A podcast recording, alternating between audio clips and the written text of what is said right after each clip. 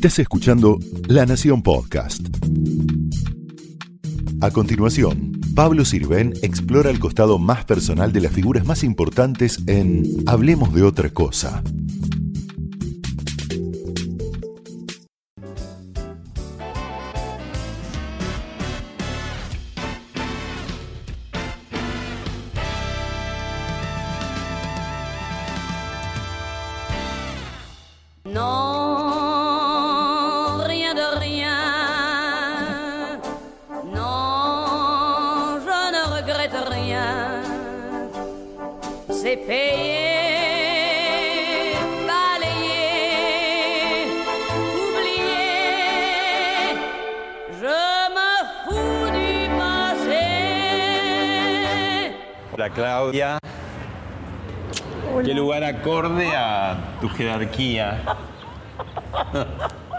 Qué hermoso lugar elegiste, Pablo. No, qué impresionante, estamos los dos así, con la boca abierta, como se decía antes, de lo que es esto, ¿no?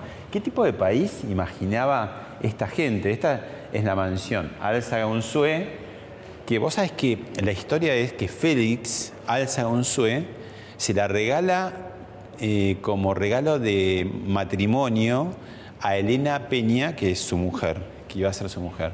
Y vos dirás, bueno, las familias de antes, que eran cantidades de hijos, no, ellos dos, Ellos dos. con perros y aves y como cantidades de empleados, ¿no? En los sótanos de acá, ahora es del Hotel Four Seasons, ¿no? Desde hace muchos años.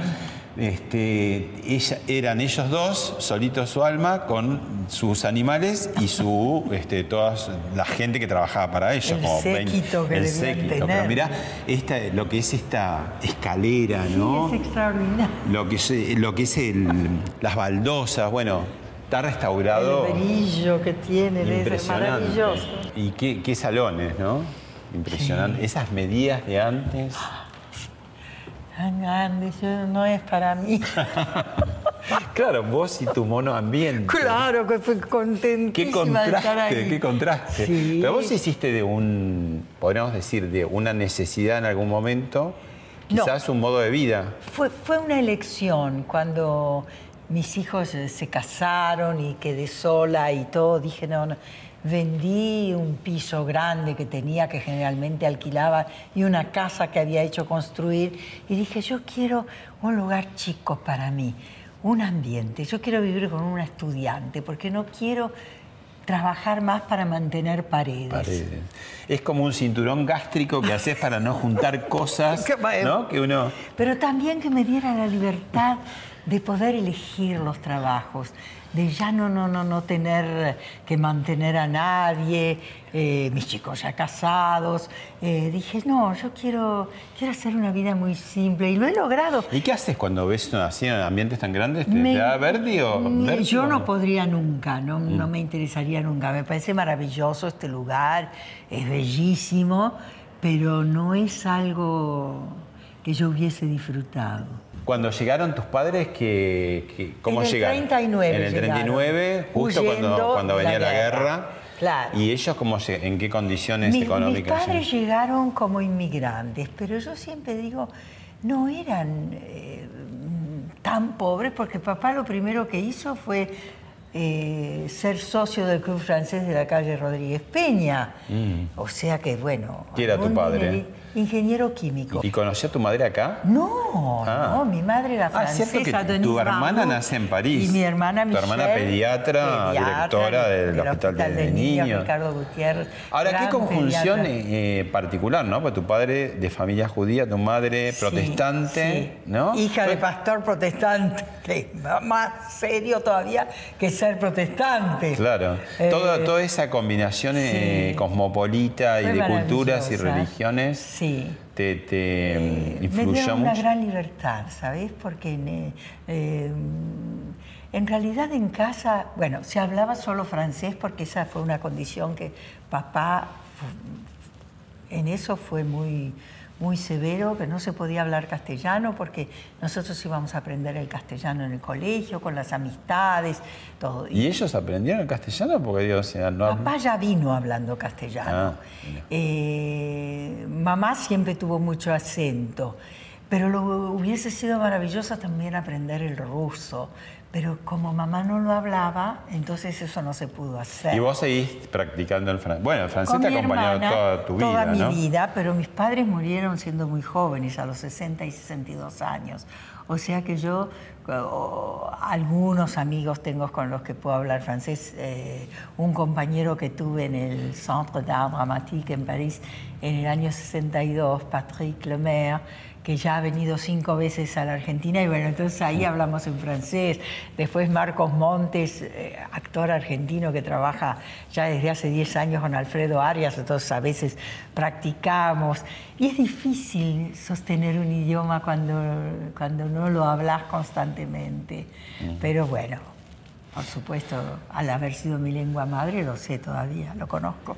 Bueno, estamos en otro de los salones, ¿no? Yo digo que cuando eh, se peleaban eh, Félix y Elena, se iba cada uno a un salón de una punta y al otro, al otro lado, al extremo de la casa, ¿no? Sí, no, no quiero pensar que se peleaban, quiero pensar que disfrutaban mucho de recorrer su casa abrazados o de la mano, o qué sé yo. Volviendo un poco a lo de tu mono ambiente, pero vos también no tenés celular, no tenés mail, no, No. tenés representante. No, Bien. ¿sabes?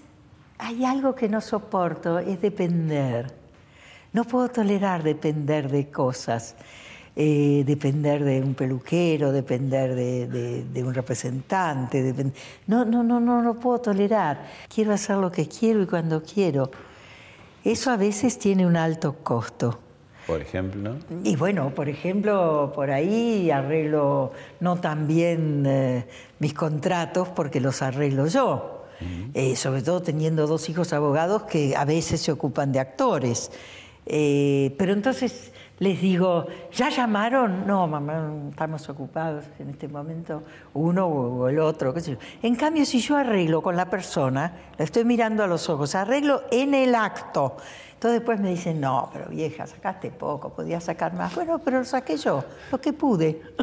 Y no dependés de peluquero tampoco. Quiere Nada, decir me ese yo peinado que te ha acompañado toda la vida, Garzón se llama, no sé cómo. Sí, creo que era, era Garzón. A la Paco le podemos decir ahora Eh, porque pero le- después me de tantos corto años- yo, me corto yo. mira. Y entonces a veces medio, sé yo, se ve como a mordiscones.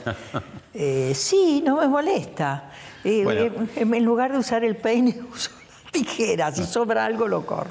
Y, y entre tu no dependencia es- estás ajena a la- al mundo de barro de las redes sociales. No, eso no, no, no. Creo que no lo podría soportar. La gente que opina de todo, sobre todo en este momento que hay tanta agresión y falta de respeto. No, no creo que me haría bien. Y esa eh, obligación que parece que se autoimponen algunas figuras, que decir, tengo que hablar de política, sí o sí, y toman un bando a veces muy extremo y se quedan con la mitad del público que se lo pierden, ¿no? Es una pena. Eh, yo creo que uno en las actitudes muestra siempre de qué lado está. Eh, la política la, la- la ejercemos todos. Eh, yo la política que ejerzo es desde mi lugar tratar de ser lo más honesta, lo más digna en, en- en mis, en mis actuaciones. Eh, para mí es un privilegio ser actriz, porque mi trabajo es para los momentos de esparcimiento y de permitirse una salida de la gente. Es- es Y de tan- pensar también, ¿no? de, de pensar, de permitirles De abrirles la cabeza, mostrándoles otras posibilidades de, de- de- de otras ideas, de otras creencias, de otras actitudes, eh, según, las, eh, según los, los tiempos o según la etapa en que se desarrolla una obra, es la forma como te sentás, como, te, como hablas, cómo moves las manos. Es apasionante el teatro, lo que muestra, lo que puede enseñar. Y para mí soy una privilegiada en ese sentido, que mi trabajo sea para los momentos que la gente tiene para, para elegir qué quiere hacer, qué quiere ver. ¿Y qué pasaba por, por el corazón y la cabeza de esta niña? Ay, ay, acá tenía ocho años. Es el 48, exactamente. Tenía ocho años, mira vos. Y yo ya quería ser actriz. Te voy a decir algo que espero que no ofender a nadie. Yo creía, que- me imaginaba que Dios era un director de cine. Entonces yo a veces tomaba posiciones porque me estaba filmando. ¿Ya desde chiquita? Desde los ocho años, sí. Y, Y así de la, de- de nada, porque en tu familia no había como No, antecedentes. no, claro, no, no había antecedentes, pero mis padres amaban. ¡Oh! esto era yendo, yendo a, Fras- a Francia en barco. También es el 48, qué curioso. Eh, fuimos a pasar seis meses en, en Francia Sí. con mis abuelos. Me llama la atención, me sorprenden dos cosas eh, de tus padres en relación a la- al oficio, a la carrera que elegiste de ser actriz. En una época donde por ahí elegir Era eso... mal visto. Era mal visto, ¿no? Como que a ellos no les importó mucho, pero te dio un mandato, tenés que destacarte. Explícame las dos Sí. cosas. ¿cómo? Bueno, mis padres amaban el arte. Eh, nos llevaban por lo menos una vez por semana al cine y mucho al teatro. Yo me acuerdo de haber visto a Lolita Torres cuando yo tenía entre 6 y 7 años y Lolita estaba en el tronío y cantaba una canción del caramelero y yo dije, yo, yo quiero ser así cuando sea grande. Y Lolita tenía una voz espectacular y a medida que, que, que fue pasando su vida, era todavía mejor porque cambió el repertorio, dejó de cantar solo esas canciones españolas. Era extraordinaria Lolita Torres. Y mm, bueno, y, y entonces en casa se hablaba mucho de, los de, de los cantantes, de los actores. Entonces, eh, cuando vieron que yo tenía así una vocación tan marcada, no, no, no les asustó para nada.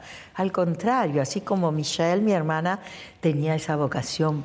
Ella en realidad al principio quería ser veterinaria y papá le dijo que, que era mejor que, que fuese Médica. Y ella es pediatra y adora su profesión. Pero tu madre cuando te decía, pero era tu madre, ¿no? Que fue tenés- papá. Ah, tu papá. Destacarse fue papá. Destacarte.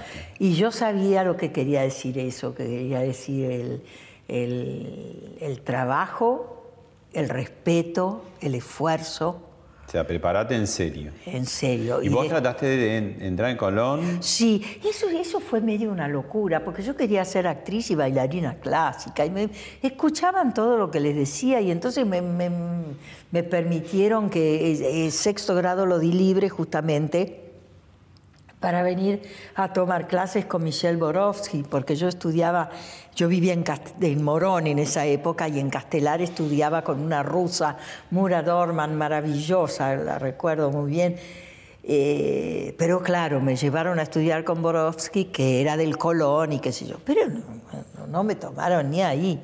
Eh, no, no fui la única rechazada porque de 300 tomaban a 10.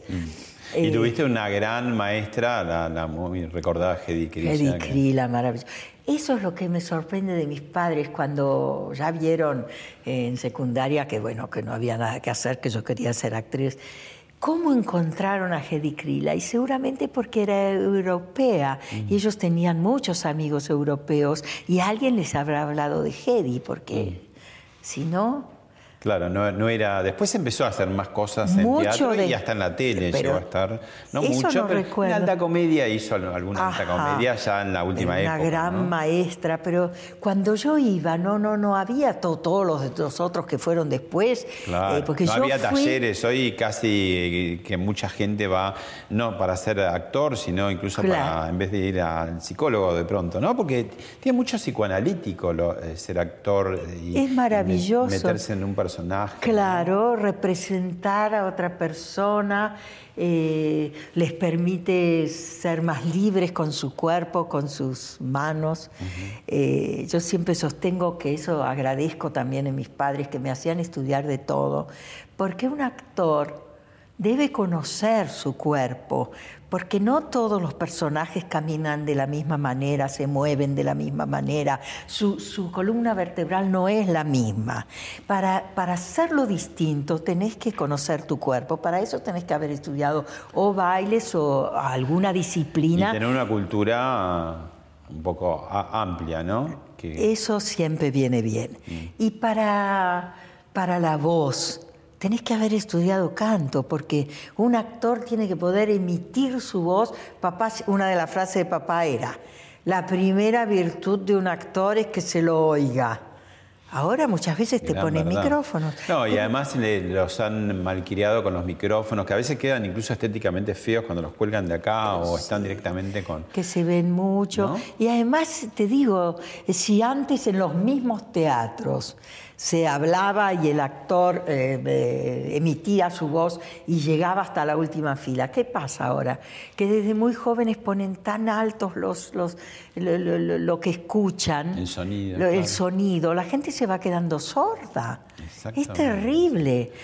Bueno, Claudia, te invito a ver un combo, un convito de algunas cosas de teatro para que sigamos charlando. A ver.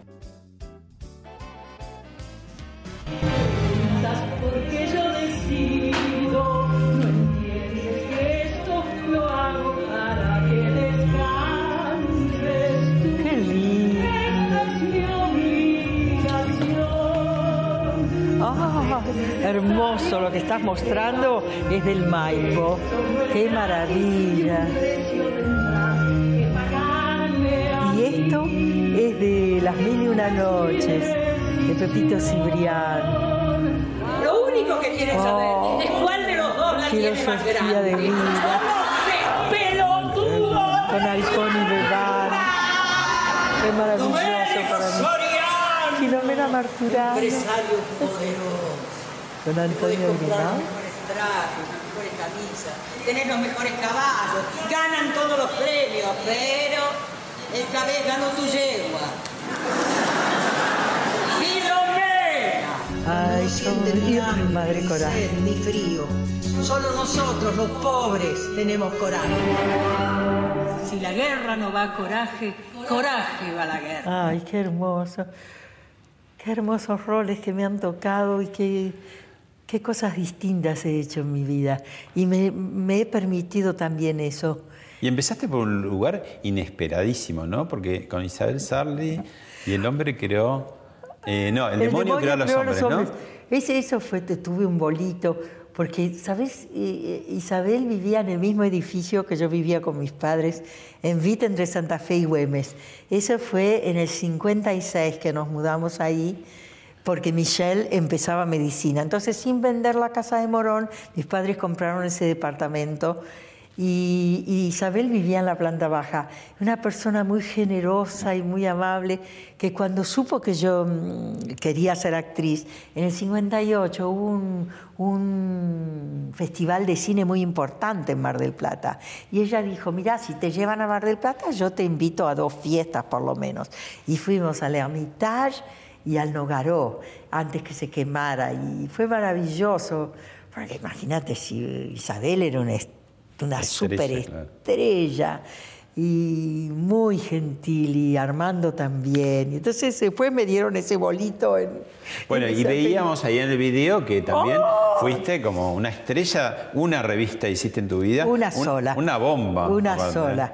Eh, con Gasalla, que fue maravillosa. Esa, es donde él estrenó mm, La empleada pública, por ejemplo. Sí. Fue año 79. Y, y vos, eh, eh, eh, eh, cuando, cuando hiciste este, te dio, porque vos ya habías, eh, habías recorrido teatro de repertorio, también después veremos programas de televisión, pero bueno, hay que subirse a la pasarela, tenías con qué, ya lo vimos, pero de pronto decir, bueno, Sí. casi desnudarse, ¿no? Sí, ¿Y qué, pero- qué- qué pero- te pasó con eso? Cuando me, me ofrecen algo que me gusta, eh, no tengo miedo, soy muy atrevida y a mí me gusta caminar por la cuerda floja. Cuando me metí en el Café Concert, fue año del 71, ellos recién empezaban, yo era muy conocida, Claro. ya había hecho como... No necesitabas exponerte, entre comillas, pero sí Era- lo necesitabas porque para porque seguir me creciendo- gustaba, porque tenía ganas. Claro. Y sabés lo curioso Y era, era la época del boom del Café Claro. Concert, ¿no? Después que apareció Eda Díaz también, Eh, Enrique Pinti, ¿no? Eda Díaz y Nora Blay los acompañaron a ellos dos en Help Valentino, que fue lo primero que hicieron en el 69. La revista esta me encantó hacer porque era maravillosa, pero es la única revista que hice en mi ¿Qué vida hiciste? porque no me gustaba el tipo de chistes que hacían los, lo- los cómicos, el lugar en que se la ponía la mujer. eh, Ya en ese momento que no, todavía no, no, no. era. Ah, no, no, pero para mí, no, no, no, no, ya- no, no, no Vos, quería. vos por tu cultura francesa también, ¿no? Que No, no, no, yo eh, no quería eso. Y en cambio, en este, en e- ahí en el Maipo, yo tenía tres números musicales fantásticos y cantaba en uno de ellos o en dos, pero no, no, no, no- Antonio en esa revista por lo menos no hacía ese tipo de, de, De sketch tanto, con, claro. con- Sí, sí, sí. No. Has recorrido en los últimos tiempos dos grandes clásicos imp- importantes como Filomena Marturano y Madre Coraje, ¿no? Sí. Y vos, eh, eh, si bien has transitado mucho la tele, mucho el teatro, un poco menos el cine, te sentís una actriz de teatro. Sí, ¿Y totalmente. por qué? ¿Qué es lo que el teatro te da? El, el escenario es mi lugar, es mi lugar, sin lugar a dudas. Yo ahí me siento dueña del lugar, de lo que estoy haciendo. Se ensaya y se trabaja para lograr eso con, con la compañía del director y de mis compañeros que son tan importantes. Yo siempre digo, un actor, salvo que haga un monólogo, eh, si no, no trabaja solo, tiene que trabajar con sus compañeros. Y a mí me ha tocado ya desde mi tierna juventud eh, compartir el escenario con grandes actores. Y uno aprende muchísimo. Y yo siempre digo, el actor que se pierde mirar a sus compañeros durante los ensayos se está perdiendo un aprendizaje único. Porque en el otro se ve tan claro lo que hay que hacer, así como si no- un actor no es tan bueno, ves también lo que no hay que hacer. En uno mismo uno no lo ve. Y el teatro le, tenés la posibilidad además de, la mejora diaria, ¿no? Porque Sí, por eso te digo, el, el ensayar, que generalmente son dos meses, a veces son tres, a veces es un poquito menos, eh, vas, vas mejorando. Y después, cuando ya has conseguido un piso en las funciones, a veces seguís descubriendo cosas que decís, pero ¿cómo no me di cuenta? Que en este momento yo cuando digo esto me refiero a tal otra cosa. Claro. Eso es... ¿Cómo es terminás sabiendo de la obra, no? Es fabuloso también porque es como sumergirte y, lo sabés todo, ¿no? Bueno, a propósito de estas dos obras, el director de la última, eh, Madre Coraje, eh, dejó unas palabras para vos. Ay, José María. Trabajar con Claudia Lapacó era una asignatura pendiente. De hecho, la llamé durante cuatro insistentes años y siempre me contestaba lo mismo, que estaba ocupada, que era cierto, porque por suerte Claudia siempre está ocupada, es mucho el trabajo que hace y siempre está haciendo cosas interesantes, hasta que llegó la oportunidad de Madre Coraje. Y cuando la llamé, no solo aceptó eh, plagada de emoción, sino que a partir de ese momento comenzó un derrotero de alto compromiso que estuvo buenísimo. De hecho, la primera vez que hicimos la lectura del texto con todo el elenco, Claudia sabía todo el texto. Eh, había estado trabajando y estudiando durante meses el texto de Madre Coraje. Creo que eso eh, luego se notó y se trasladó a, a la experiencia de lo que ella hizo cada noche en el teatro. Creo que fue un personaje conmovedor y un personaje bisagra en la existencia de Claudia, más allá de los grandes desafíos que a lo largo de tantos años hizo. Claudia para mí es una de las mejores actrices de su generación, una persona enorme a la que quiero y admiro profundamente, con la que espero volver a trabajar muchas veces, todas las veces posibles, porque es una persona que no te decepciona ni arriba ni abajo del escenario. Le deseo lo mejor, sé que prontamente va a ser un nuevo desafío eh, y, y se lo merece, porque como hablábamos el otro día, eh, a su edad y con la intensidad que tiene Claudia, lo que menos debe dejar de hacer es dejar pasar oportunidades o dejar de actuar. Muchas gracias. Me emociona mucho. Eh, es todo cierto lo que dijo, que él me había llamado varias veces, que yo siempre estaba ocupada. Y, y cuando me ofreció Madre Coraje para el San Martín, eh, me largué a llorar por teléfono de la emoción. Yo había tenido la oportunidad de hacer en teatrísimo, en semimontado, Madre Coraje tres años antes o algo así, eh, con la dirección de Marcelo Moncars, que quería llevarla al escenario conmigo, y Elena Tritec también quería, le tocó a José María Buscari, y por suerte él también me eligió a mí como protagonista, y fue maravilloso trabajar con él porque realmente él no pierde un minuto de tiempo, es, es exigente, es amable, es amoroso.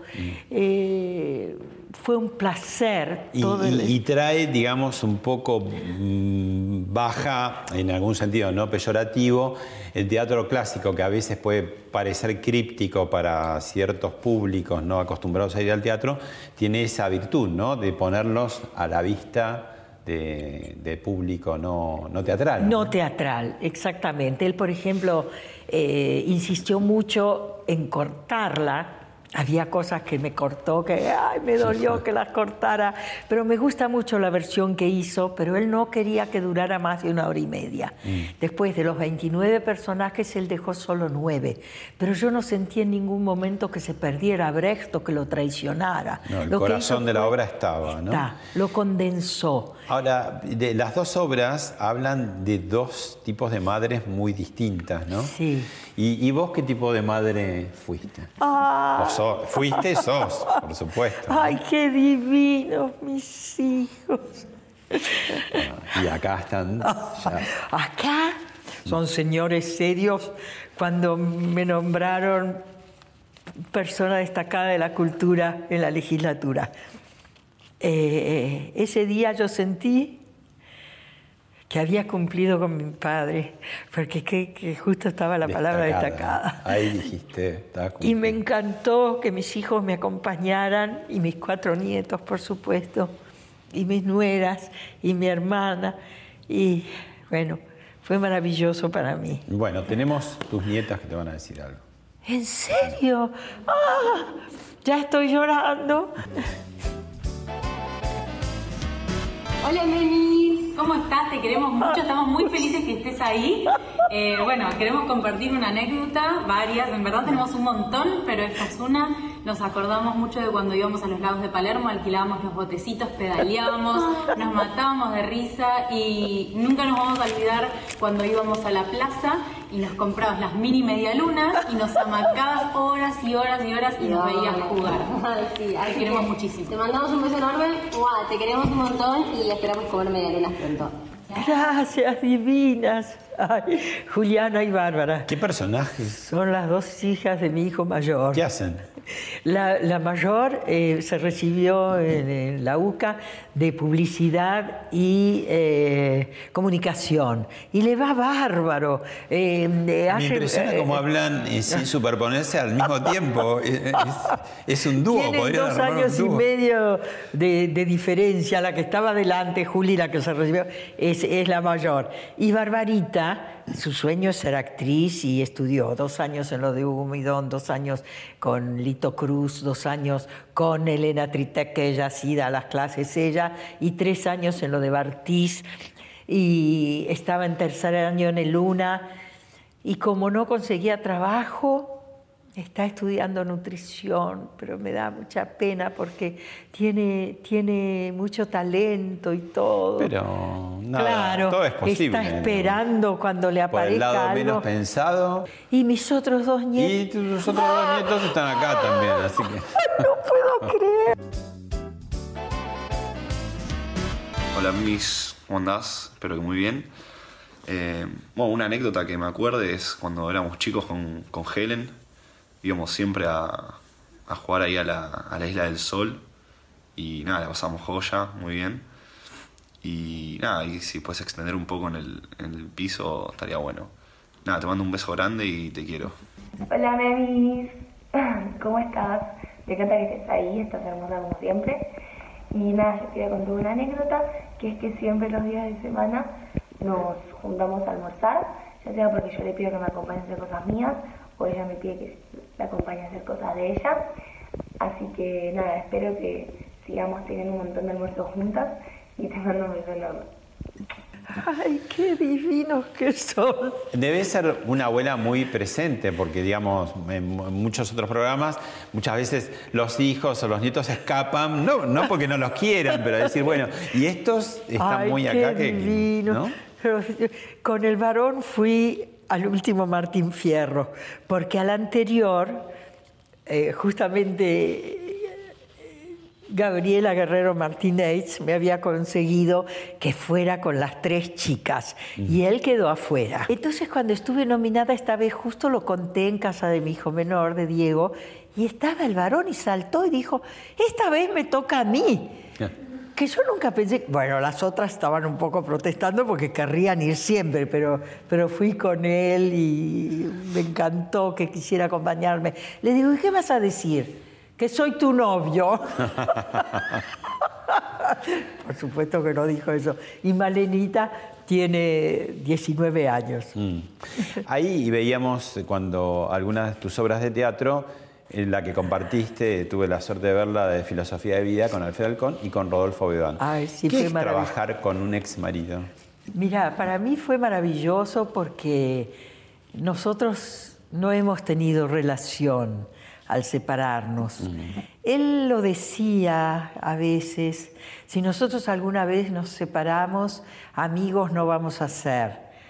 Eh, pero yo creo que no lo hemos sido tampoco mientras hemos estado casados, porque si no, una relación cuando uno tiene dos hijos tiene que seguir. Por un lado me dio la gran libertad de que yo sentí que mis hijos me pertenecían totalmente y que los he criado, no como yo quise, como pude, pero que me pertenecen. Si bien tuve durante 10 años la compañía de Velasco Ferrero, Velasco que fue muy amoroso con nosotros, que los llevaba a los chicos a jugar al fútbol, que era muy divertido, que fue una presencia de hombre muy valiosa en la casa, porque el papá los vio muy poco, desgraciadamente.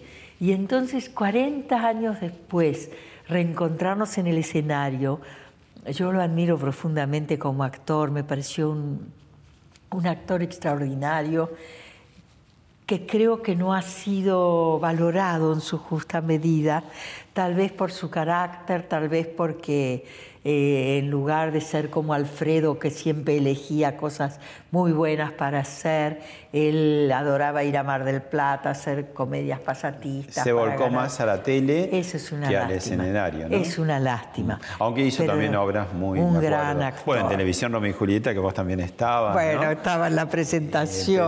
pero hizo Hamlet, y hizo hizo eh, Otelo también. Bueno, eh, pero mm, me encantó compartir el escenario. eh, y cuando dejamos de hacer la obra no nos hemos vuelto a ver Mm. como en los 40 años anteriores. Bueno, veamos un poco de tus trabajos de tele. Ay, a ver, pero ¿cómo me has hecho llorar? Es la tele que hace yo. Hijo, el amor tiene cara de mujer. Me fuera el día de mi cumpleaños. Voy a marcar ese día con colorado en el almanaque. Es una fecha para guardar en los anales de mi trabajo. Sabía que vos me devuelvas los 500 dólares que me afanaron. Eso es El almohadón que yo tenía. La única persona que pudo haberlo hecho sos vos. al límite, al límite. Ah, me encantó hacer ese 13 capítulos distintos.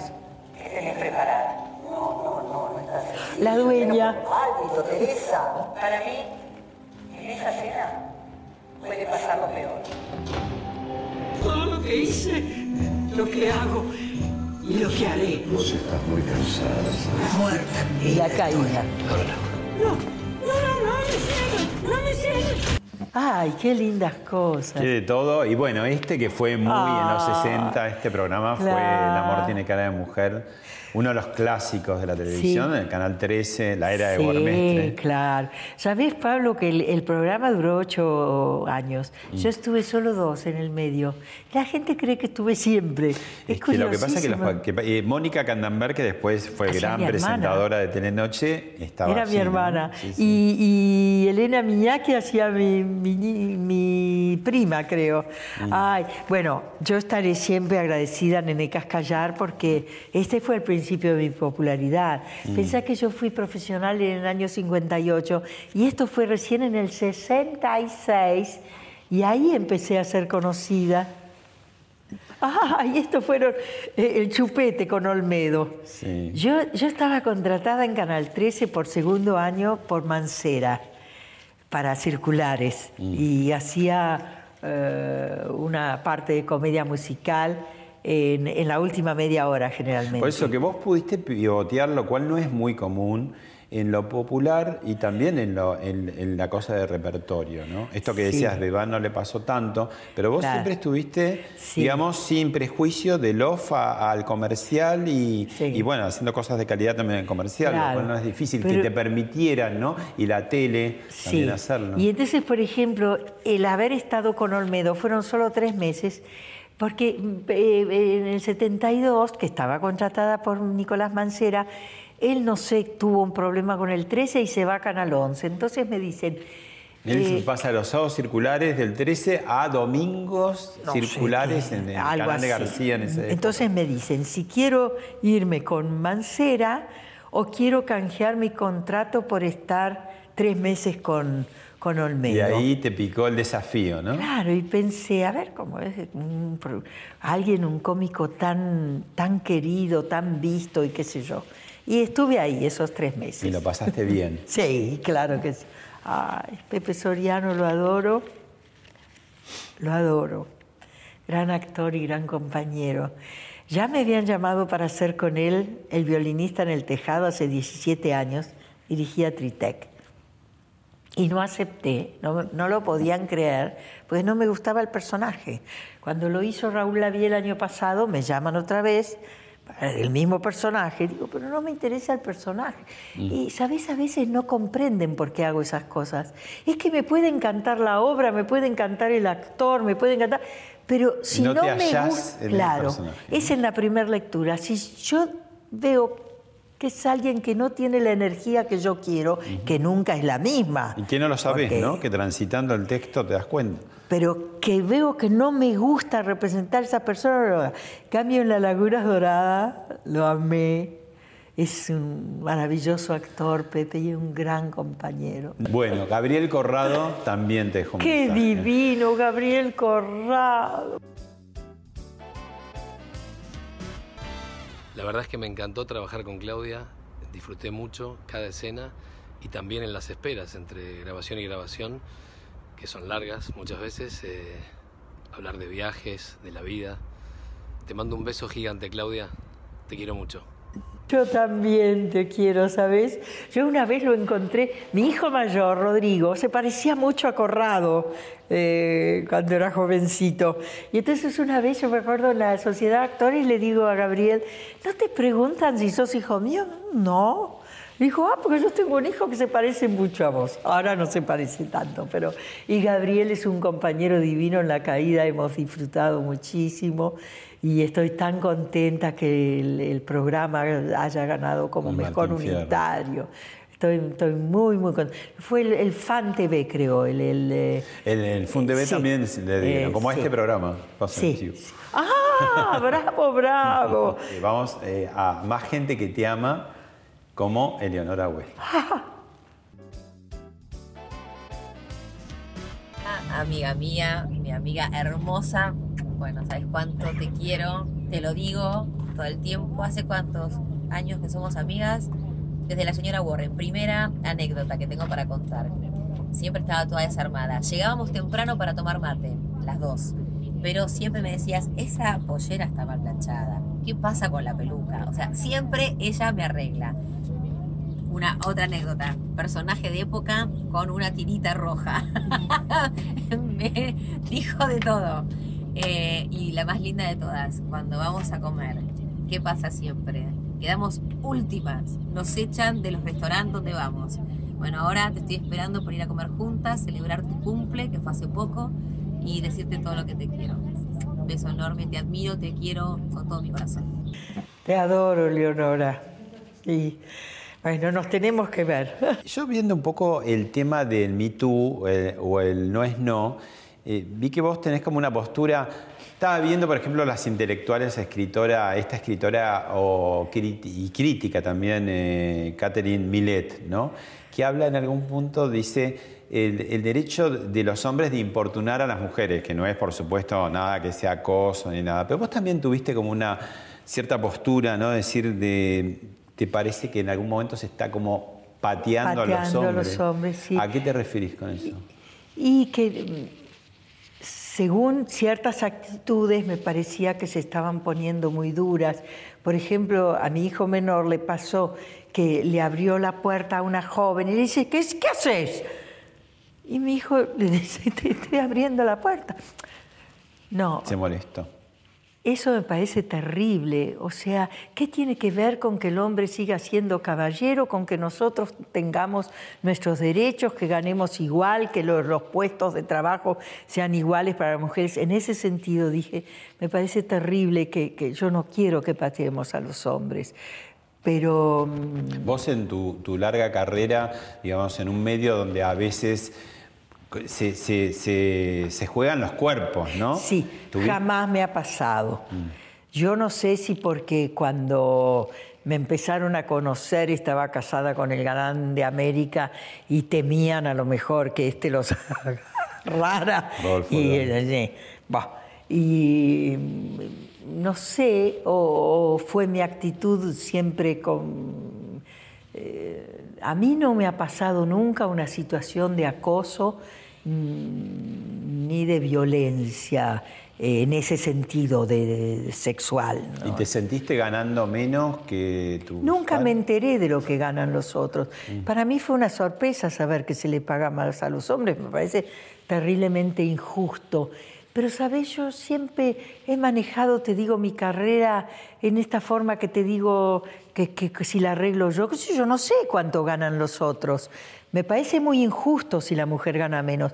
Pero yo creo también que no, no, no debemos quejarnos tanto porque nosotros tenemos dos o tres mujeres en el ambiente que son eh, eh, Mirta y Susana, que creo que nadie gana como ellas. Moria en este momento debe ganar muy bien y, y, bueno, no sé qué otras, pero tenemos muchas mujeres que están encabezando programas, me parece. Sí, de alguna manera, eh, además, vos tenés esta postura con matices, pero fuiste un poco precursora y tenemos para mostrar unos cortos que tienen que ver con el género. Con, con sí. ¿Dónde se golpeó? Me golpeó. Acá. Una patada. Dígame de nuevo qué fue lo que usted le dijo para que se pusiera así. No, no, no, corten, corten. ¿Cómo? ¿Qué fue lo que le dijo para que él se pusiera así? ¿Ella es la culpable ahora? ¿Cómo se golpeó? Resulta que el tipo la maltrata y ella ahora lo hace poner así. ¿Hubo reincidencia, interrupción de la manutención o insistencia o presión para cumplir con los deberes conyugales? Paren, paren, no, no, no, no es por ahí. Te está diciendo que no sabe. Sí. Tenés que hablar de una manera que ella pueda entenderte. No es una colega de tribunales, ¿eh? Mm. Es alguien que necesita tu defensa. Flor de golpiza. Bueno, voy a buscar a otro colega, necesito otra opinión. Andá desvistiéndote. No, no, no. Así no, no. No, no. Vos sos médica, pero antes sos persona. Esta chica tiene derecho a la confidencialidad. Vos podés negarte a que te revise alguien que no querés. Vos no te dabas cuenta, pero todo eso que pasaste también son formas de violencia. Y no se va a volver a repetir. Bien. Así me gusta más. ¿Sabes, Pablo? A mí me emocionó mucho cuando me llamaron para hacer estos cortos, porque fui elegida por las mujeres juezas argentinas para hacerlos, para la Fundación Avon. Y fueron hechos hace cinco años, cuando se hablaba muy poco de esto. Y se daban eh, internamente en, en hospitales, en, en comisarías. Y además tu personaje lo, lo explica también muy naturalmente, casi entendiendo a la persona como educándola, ¿no? Claro. Se dejó un eh, poco ese, ese, ese camino que era muy interesante, ¿no? Y, y- y yo me sentí tan feliz de que se me permitiera eh, mostrar eso, que, estaba todo guionado, dirigido y todo, pero que el haber sido elegida para poder hacerlo. Y, después empezó a, pasar en muchos más lugares. Pero al principio te digo, era, y, por ejemplo, una mm, comisario del, de la comisaría de la mujer en Vicente López dijo que- que era muy importante para ellos porque están acostumbrados a tratar con delincuentes y no con víctimas, que estos eh, les había mostrado un camino distinto. Y eh, está ahí Silvina Bosco, que Ah, te acompañó, sí. muy eh, avanzada su Ah, enfermedad en Madre Coraje, ¿no? Silvina Bosco, yo ya había hecho con ella una obra bien de amores en, el Museo Larreta, un verano, dirigidas por Santiago Doria, una mujer encantadora, de mucho talento, que nos veíamos generalmente una o dos veces por año. Santiago organizaba así eh, encuentros con toda la gente de la obra. Y además ella es muy amiga también, era muy amiga de Leonora Wexler. Y nosotros la hemos visto padecer, pero una mujer con tanta dignidad, jamás se quejó. Y ella tenía cáncer de huesos que le traía unos dolores terribles. Y llegaba y le decíamos, ¿cómo estás, Silvina? "Mm", Con su sonrisita empastillada, decía. Nunca se quejó. Y estuvo con nosotros hasta un mes y medio antes de su muerte. Pero nunca pensamos que el desenlace iba a ser tan, tan rápido. Mm. Claudia, ser eh, actor, actriz, eh, exige una memoria prodigiosa, hay método, ¿cómo, cómo es eso que, que nos asombra tanto al público, ¿no? Cuando tienen esos tremendos papeles, esas letras interminables que decís, ¿cómo hacen, no? Es un ejercicio, es un aprendizaje. Eh, indudablemente hay gente que tiene más memoria que otros. A mí todo el mundo me admira la memoria, pero yo soy incapaz de, de recitar un, un poema, por ejemplo. Nunca fui capaz. Y me dicen, ay, cántate algo. Y canto una estrofa y ya no me acuerdo de la segunda. Este espectáculo era maravilloso. ah. Contá, contá que era. Era un recital de, de- de canciones muy deliciosas, poco conocidas también, francesas. Eh, eh, para que las canciones que Mm, del dirigió. Elena, Elena Tritec y las canciones, las traducciones eran de Gonzalo de María divinas. Pero yo no me acuerdo de nada. Hay gente que me canta canciones y sin embargo cuando estoy en el escenario eh, representando algo, no, no me olvido nunca, gracias a Dios y hasta ahora. Ahora, yo he trabajado con actores, no te voy a decir los nombres, pero he trabajado con dos actores que trabajaron con la cucaracha. Y eso no los hace ni mejores ni peores. Eh, fueron actores extraordinarios y son, uno de ellos todavía trabaja, y, mm, pero de pronto ha perdido la memoria o por momentos y entonces necesita que le den... Pero antes, ¿te Pero no acordás? es- No, lo hace ni mejor ni peor. Hace décadas en el teatro estaba, eh, digamos, Claro. eh, estaba el apuntador que no se veía, ¿no? No, no me acuerdo cómo se llama el, el lugar, ¿no? Y- Eh, Decían la concha del, Sí. del, eh, del, eh, del eh, souffleur en francés, del apuntador. sí, el apuntador, sí, sí. claro. Y ahí les daba los pies, seguramente. Pero claro, ¿no? pero vos pensá, porque por eso a veces cuando dicen que, que, que los actores de antes eran mejores y todo, yo no estoy tan de acuerdo. Hacían repertorio, entonces a las 2 de la tarde por ahí hacían una obra después, pero no sabían la obra en su totalidad como la sabemos. Pues sabés que ahora ni siquiera en los ensayos te ponen apuntador. No, ahora el actor tiene que saber, y esto que dijo Muscari, que, que yo el primer día de ensayo ya sabía la obra. Yo digo, es, es, es lo menos que yo puedo hacer, porque eh, ah, tenés después otros actores que te dicen, no, pero primero te tiene que pasar por el cuerpo. ¿Pero qué te tiene que pasar por el cuerpo? La letra que tenés que decir y la letra representa algo que vos tenés que sentir y que tenés que saber. Para mí es fundamental. El actor debe conocer el texto desde el primer día de ensayo. Y vos ahora tenés directores, por ejemplo, Jorge Labelli viene de, Europa y el primer día de ensayo quiere que sepas, y tiene razón. Por eso te digo, yo he trabajado con tantos directores maravillosos que yo ya me acostumbré, yo, yo, yo necesito saber el texto, aunque finja que lo leo el primer día que si hacemos... Por ejemplo, Muscari no, no, no hace, no, no hizo mesa lo que se llama eh, ensayos de mesa, que estamos, eh, hay, hay, directores que lo hacen por ahí una semana seguida, mm.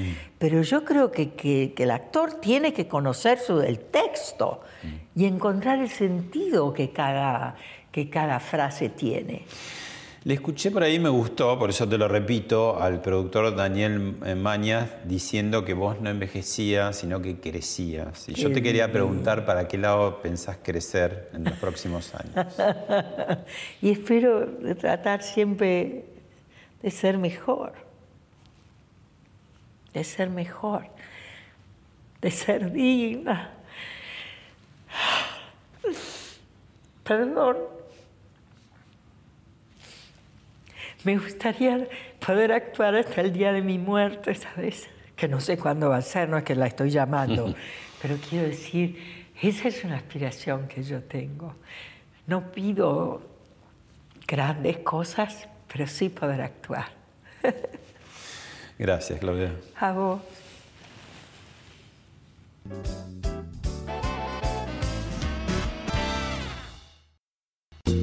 Esto fue Hablemos de otra cosa con Pablo Sirven, un podcast exclusivo de La Nación. Escucha todos los programas de La Nación Podcast en www.lanacion.com.ar. Suscríbete para no perderte ningún episodio. Estamos en Spotify, Apple Podcast, Google Podcast y en tu reproductor de podcast favorito. Seguí escuchando La Nación Podcast.